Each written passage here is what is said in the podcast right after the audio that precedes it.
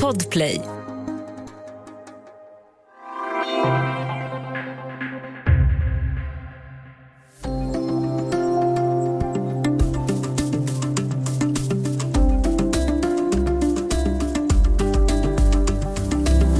Antalet skjutningar i Sverige är högre än vi någonsin varit vana vid. Det handlar för det mesta om uppgörelser inom kriminella grupper eller gäng. Men de som skjuter har ofta visat sig likgiltiga för vem som råkar komma emellan. Enligt DNs granskning av de senaste fyra åren inträffade fyra av tio skjutningar där någon skadades eller dog i närheten av en förskola eller skola. Hur ska man förhålla sig till det? Välkommen till Studio DN. Jag heter Sanna Thorén Björling.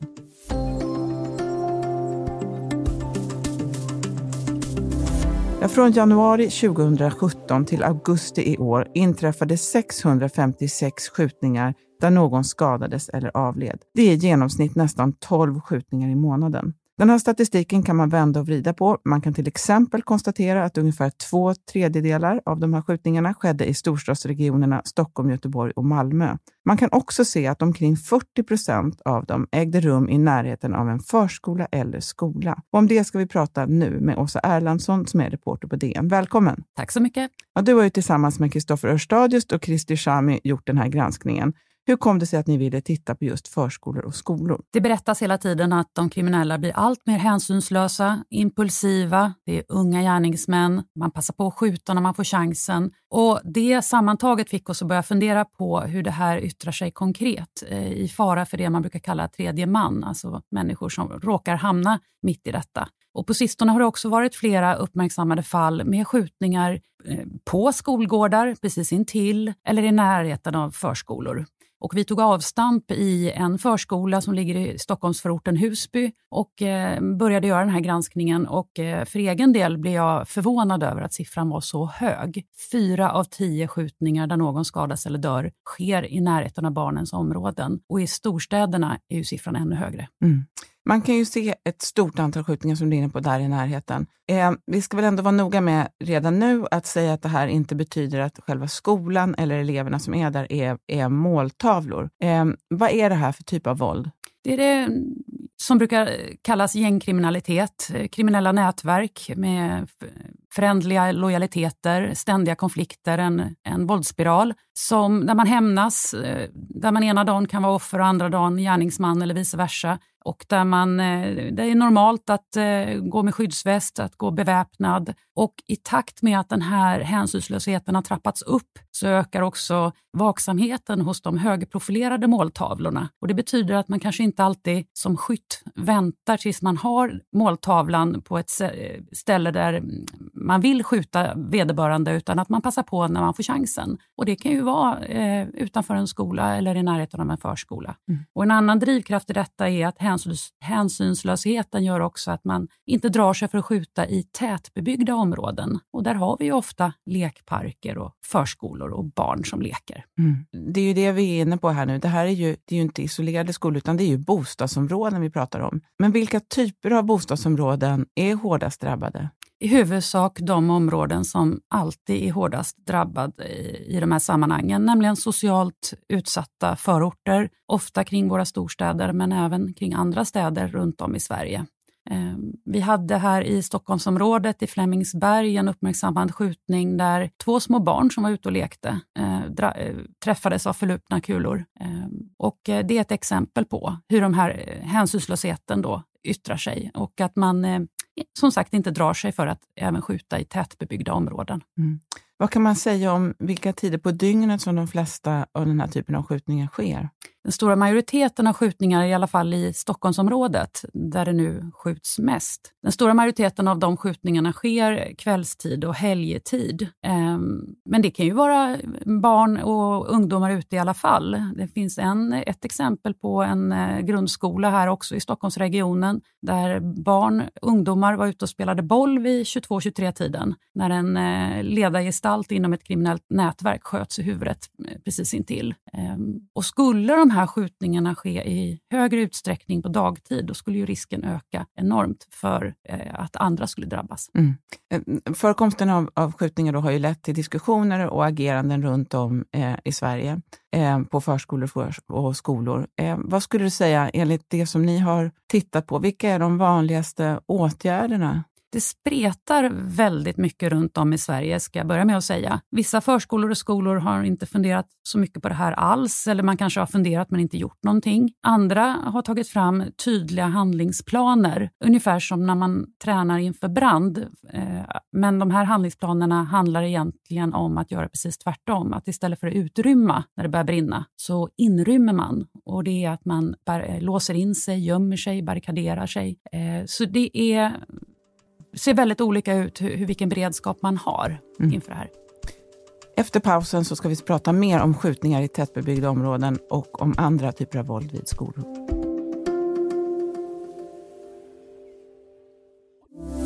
Studio DN idag. Vi pratar med reporter Åsa Erlandsson om förekomsten av skjutningar med dödligt eller, eller våld som skadar i närheten av förskolor och skolor i Sverige. Eh, förskolepersonal som ni har talat med jämför ibland de här förberedelserna, övningarna, lite grann med en brandövning. Eh, är det en, på vilket sätt är det en relevant jämförelse?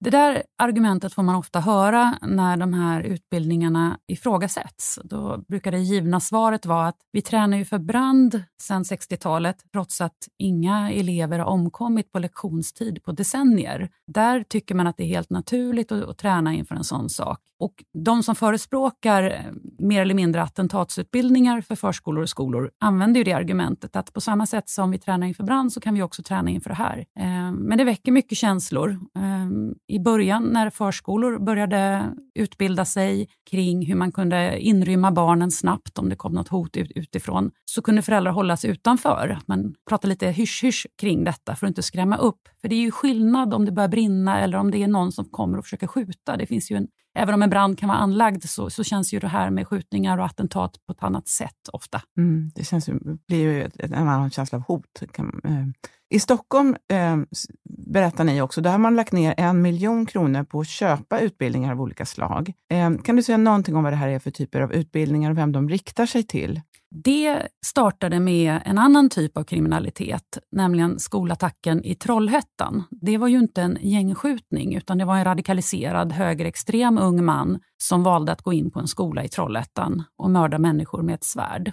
Och det här hände hösten 2015 och det blev startskottet för eh, att framförallt grundskolor eh, runt om i landet började köpa in utbildningar som i grunden har ett polisiärt tänk. Det här betyder ju inte att lärare och elever ska tänka som poliser, men man, man kallar den här typen av dåd för pågående dödligt våld, PDV. Och eh, kärnan i det är just att inrymma, gömma sig, barrikadera dörren och som en sista utväg slåss eller attackera med de medel man har. Och Då kan det vara att kasta en varm kopp kaffe i ansiktet på angriparen eller något liknande.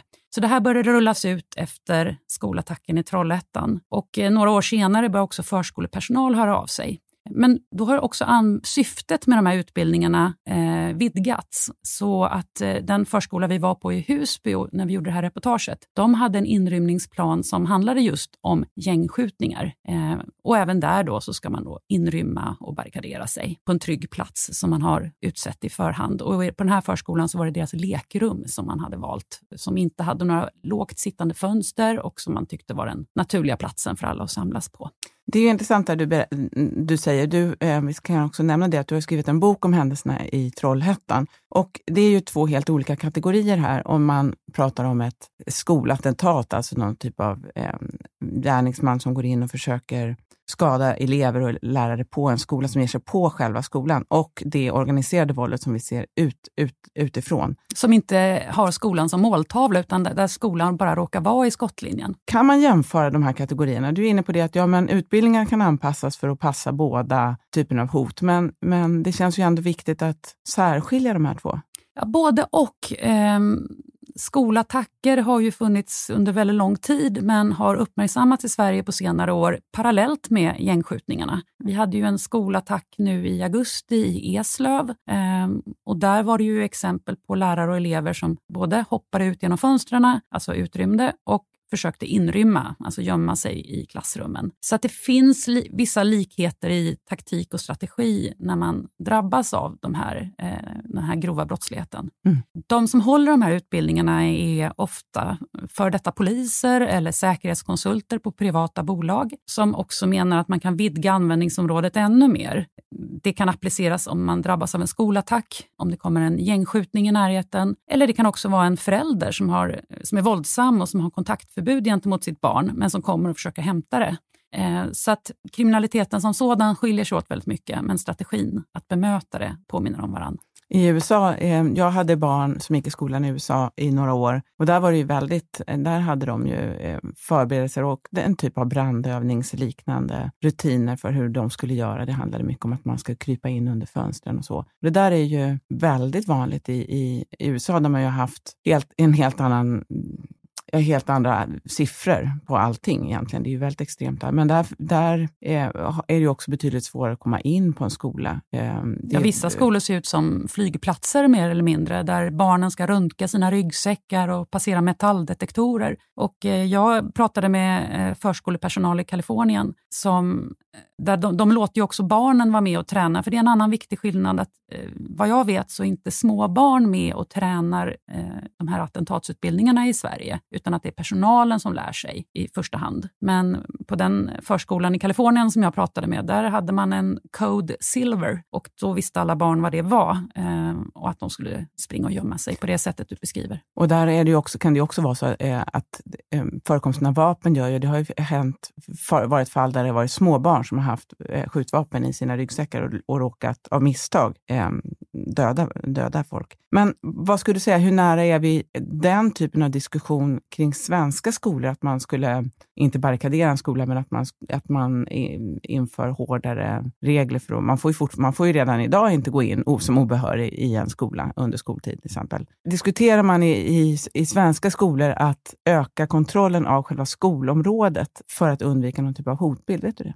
Det ser väldigt olika ut. Eh, när jag är ute och föreläser på skolor runt om i Sverige så förvånas jag ofta hur enkelt det är. Jag går rakt in. Det är ingen som ber mig skriva in mig i någon reception eller få en namnbricka, det här mest basala, utan allt som oftast är det bara att knalla rakt in. Eh, och de som förespråkar det menar på att vi ska värna vårt öppna demokratiska samhälle, men, och så kan man ju tänka. Eh, samtidigt så, vi vuxna, när vi går till våra jobb, så är det, vi måste blippa oss in och vi måste ha namnbrickor kanske och skriva in oss som gäst. Så det, det, finns en stor skillnad mellan barnens vardag och de vuxnas vardag. Sen finns det också skolor som verkligen har tagit fasta på de händelser som har varit. Eh, där det är låst och stängt och man har rutiner och, och så. Så det ser väldigt, väldigt olika ut. Men jag tror att min övergripande känsla är att man inte riktigt i Sverige har tagit detta. Och det visar ju också när vi pratar med de myndigheter som eh, har tillsyn över skolor att det finns än idag inga centrala riktlinjer utan jobbar man på en förskola eller skola så är det mycket upp till huvudmannen, alltså kommunen eller den privata entreprenören